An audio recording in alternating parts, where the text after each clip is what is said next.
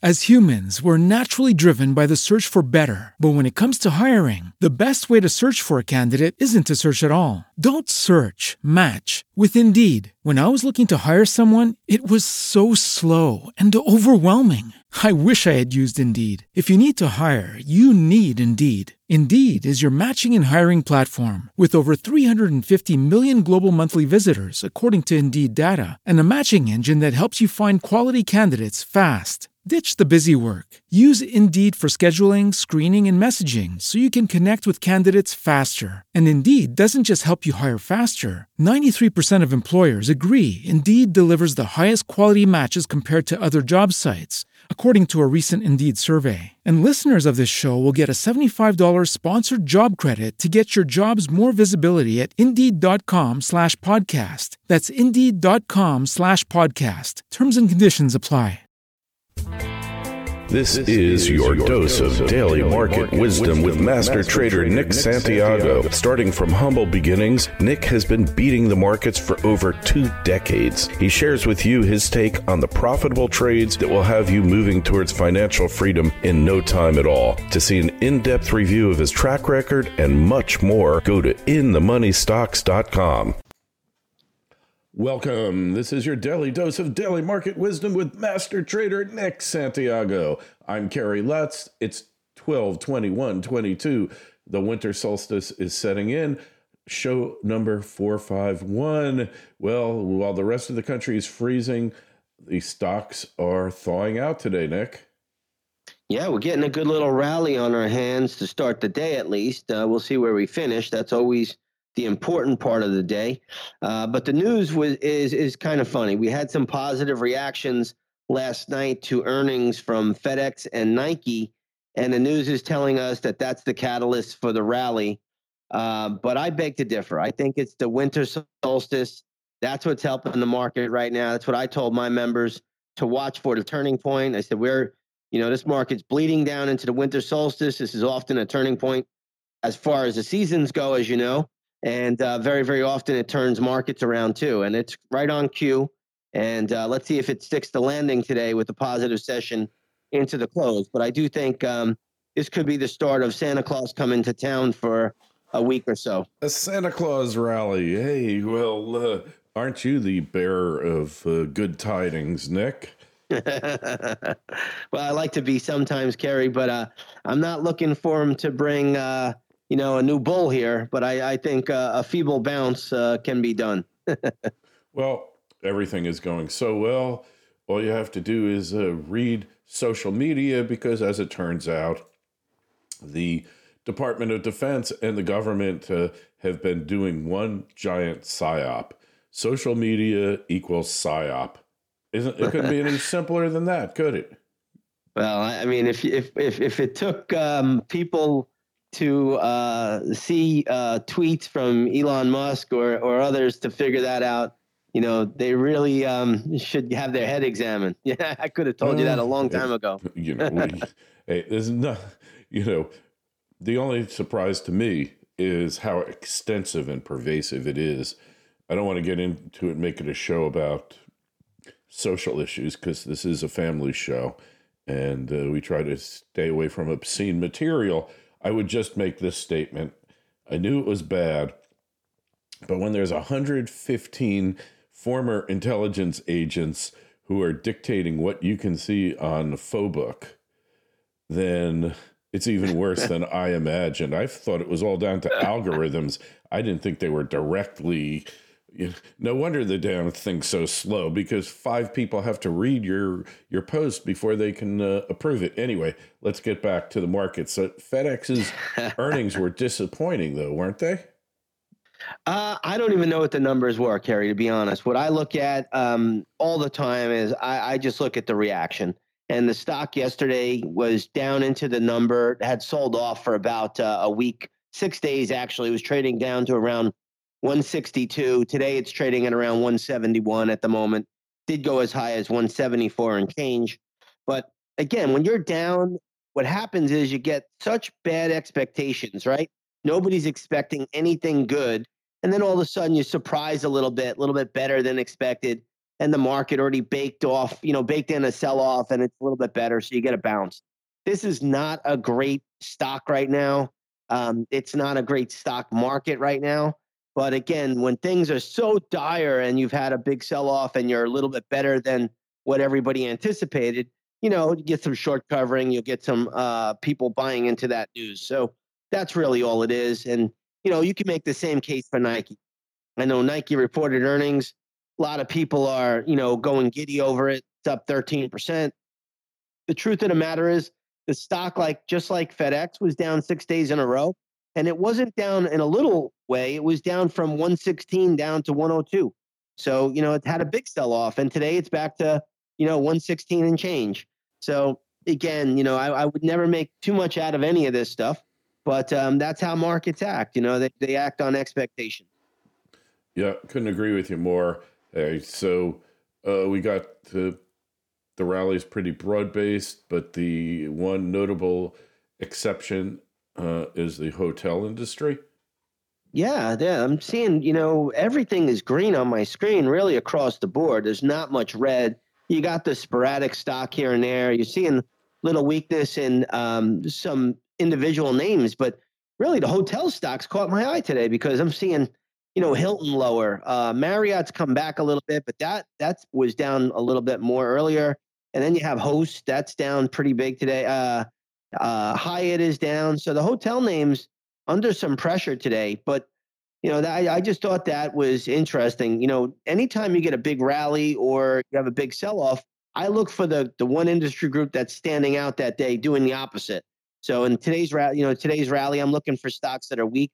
Another group I'm seeing that's a little bit weak too is also stocks like Palo Alto and this cybersecurity, you know, cloud security stocks. They're a little bit weak today as well, and those charts are not looking good. So there's two groups that I isolated today: hotels and cloud security stocks. They're pretty weak as well. Hey, can you just give us an insight to housing stocks? Obviously up today.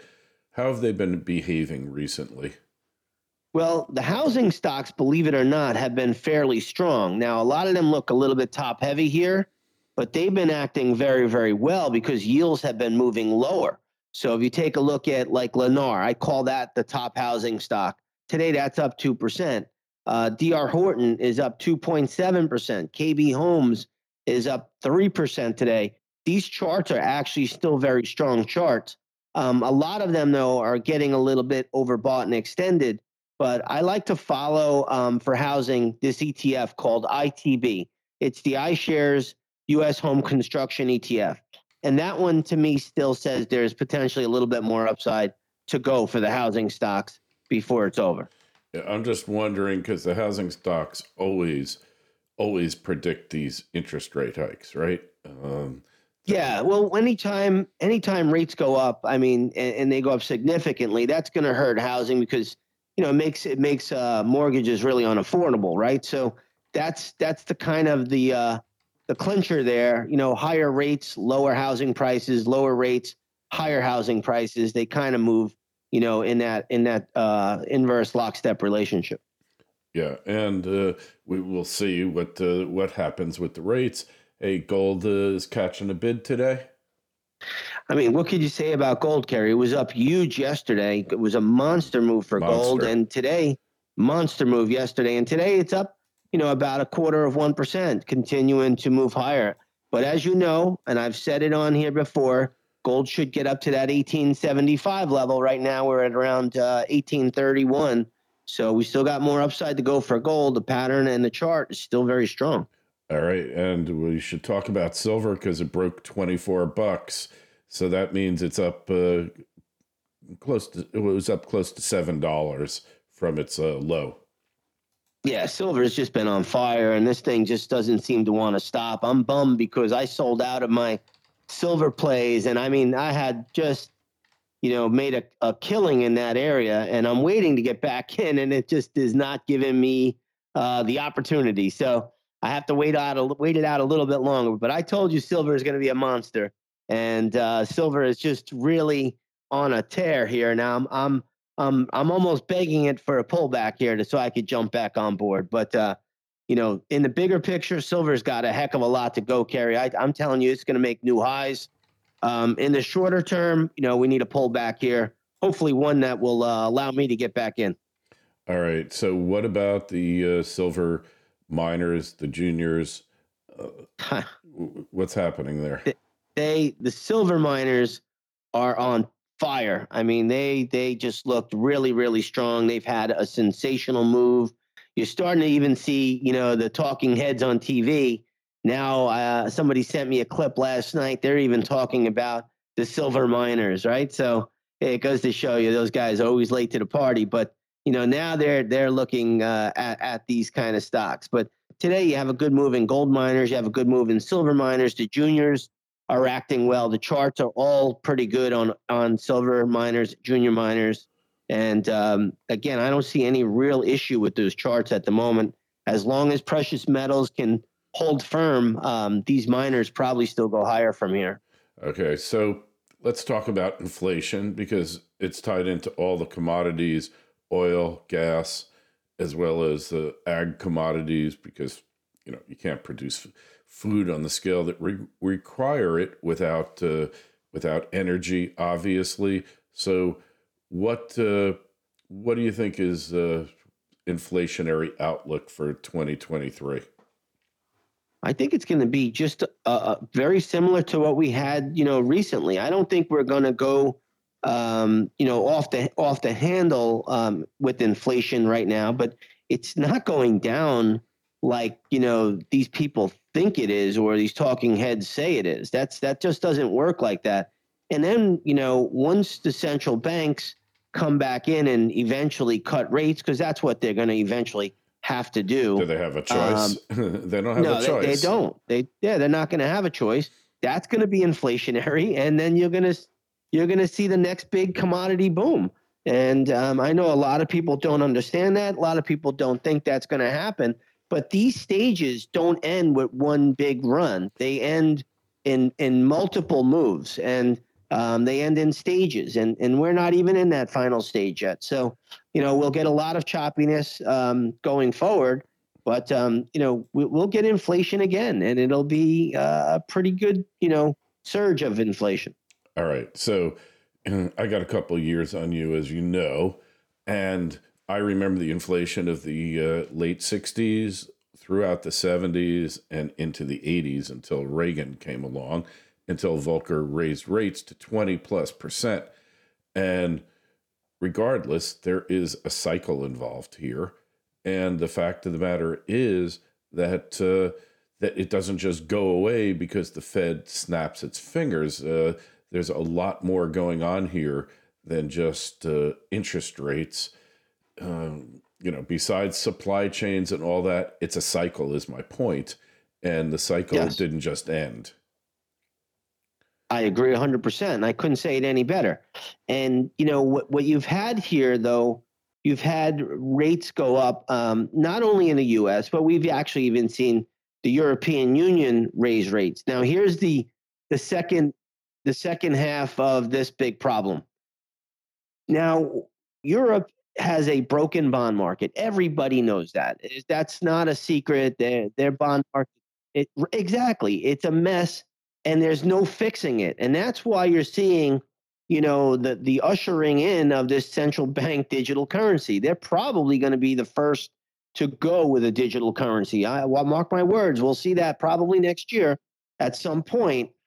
Even our own central bank here, the Federal Reserve, is doing a 12-week pilot program. They're probably halfway through in New York City. So, again, this is going to be the new paradigm shift, so to speak, going forward. And these, everything is tied in. Everything is connected. There's no one area that is not connected to another. Everything is linked up. And these problems are going to be tried, you know, they're going to try to masquerade them.